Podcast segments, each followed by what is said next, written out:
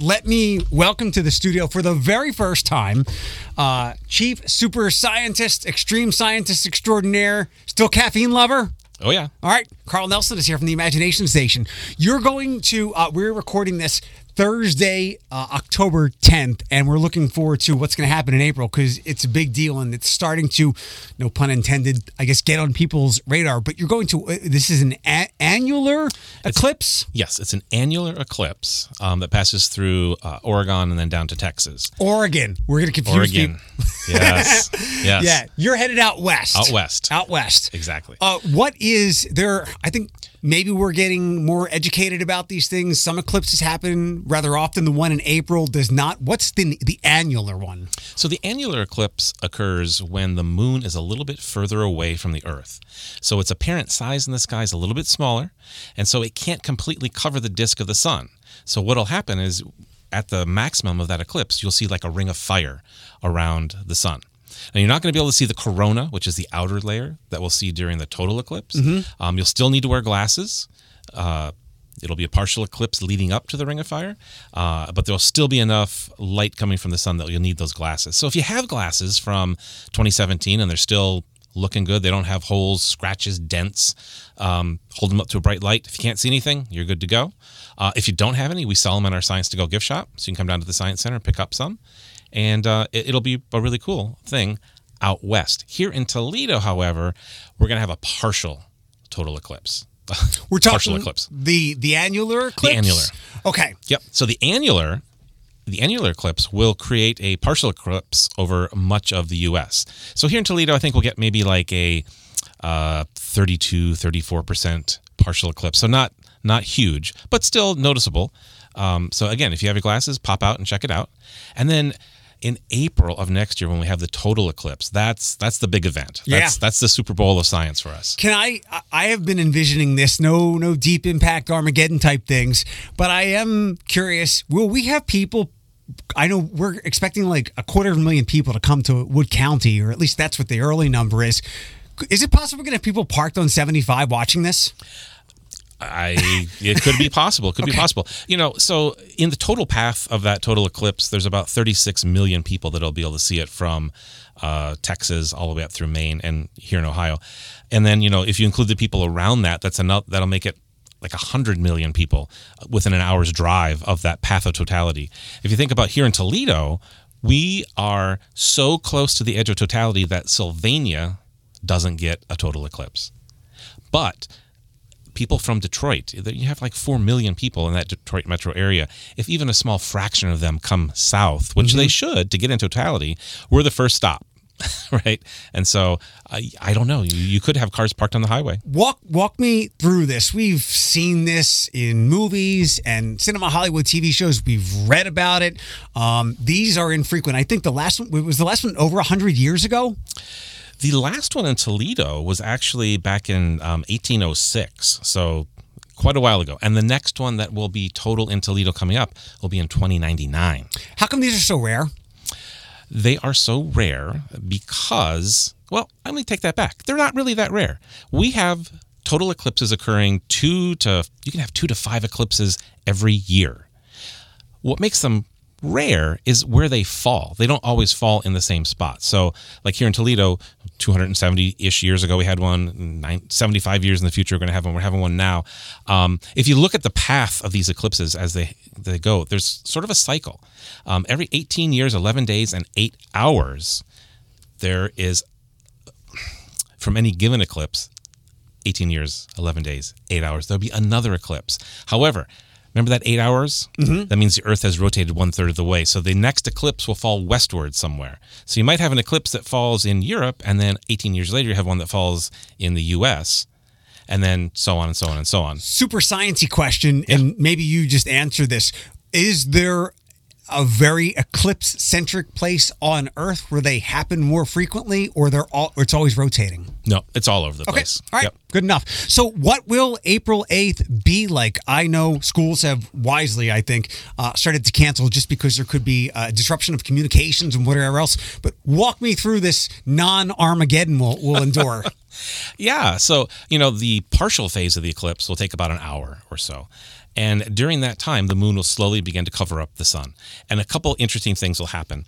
The the sun will go from being a big extended softbox to like a point source. It'll be like one of those LED flashlights. Uh, the shadows on the ground will become sharper, noticeably sharper. You're gonna look at them and they go, it's gonna look weird. What's going on? Um, as we get closer to totality, you know, maybe 10, 15 minutes before, you are going to see out to the southwest sort of a cloud building, a darkness building out west.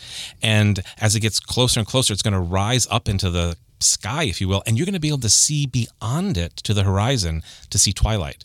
You're actually looking past the shadow of the eclipse. So the shadow is traveling about 1,200 miles per hour when it gets to Toledo. And when it finally approaches us and we fall into darkness, let's back up just a couple seconds because it happens only in a, in a, fraction of a second. You're going to look up at the sun with your safety glasses on, with your solar viewing glasses on. You're going to see what looks like a diamond ring. Almost all the sun will be covered except for one little spot. It'll be bright.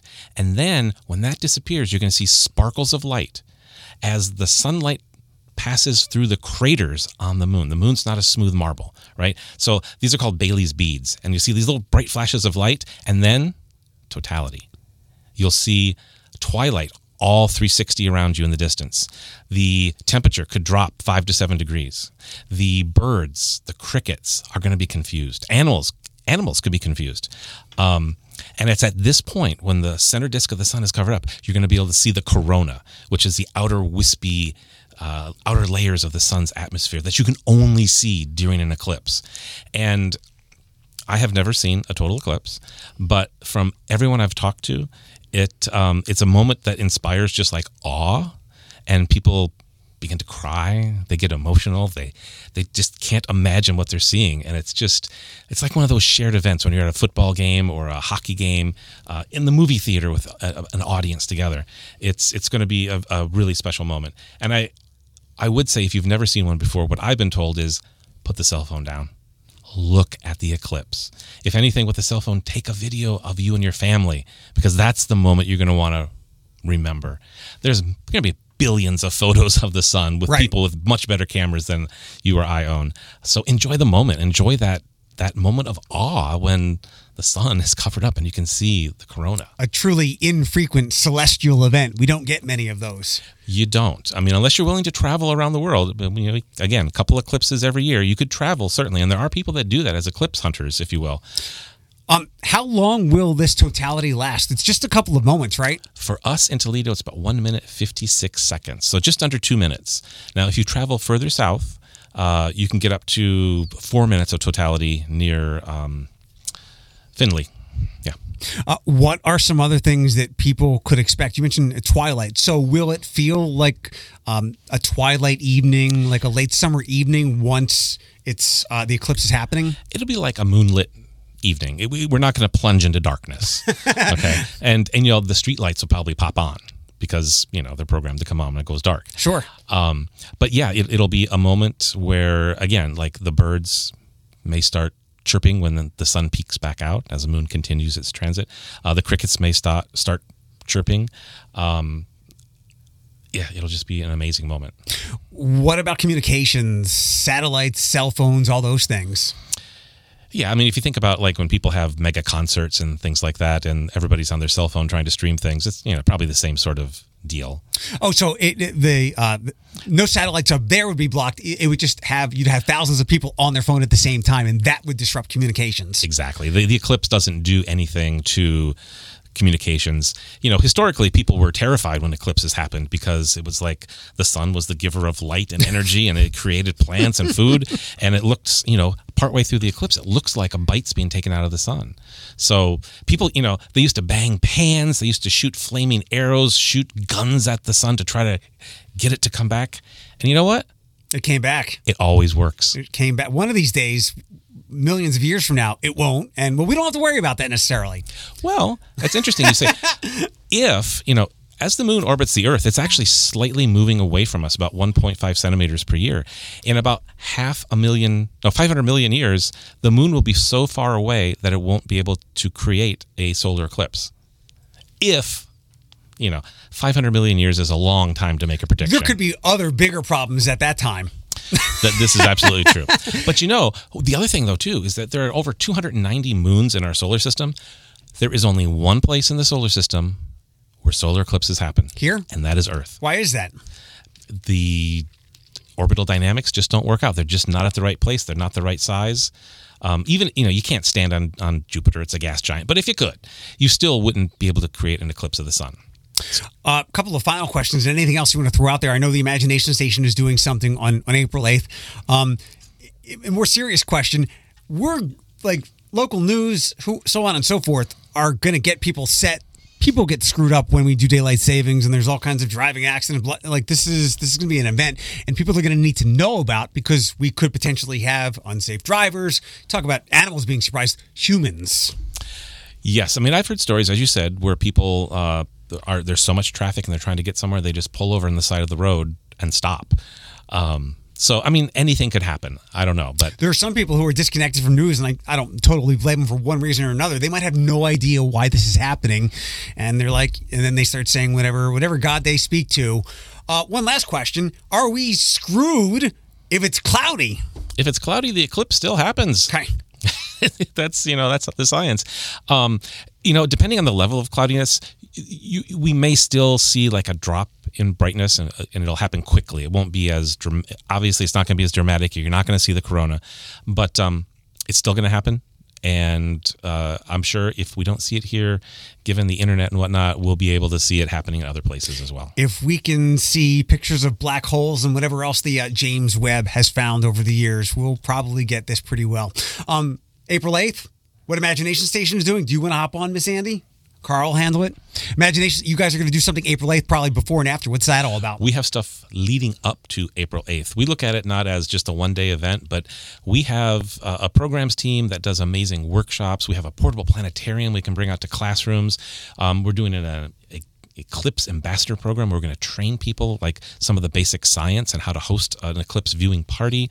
Uh, we're going to do kits that we can send to classrooms, to homes um, with information and activities. So we've got a lot of stuff leading up to the eclipse. Great. So even if it's cloudy, there's still a lot of science and a lot of fun stuff to do before April 8th.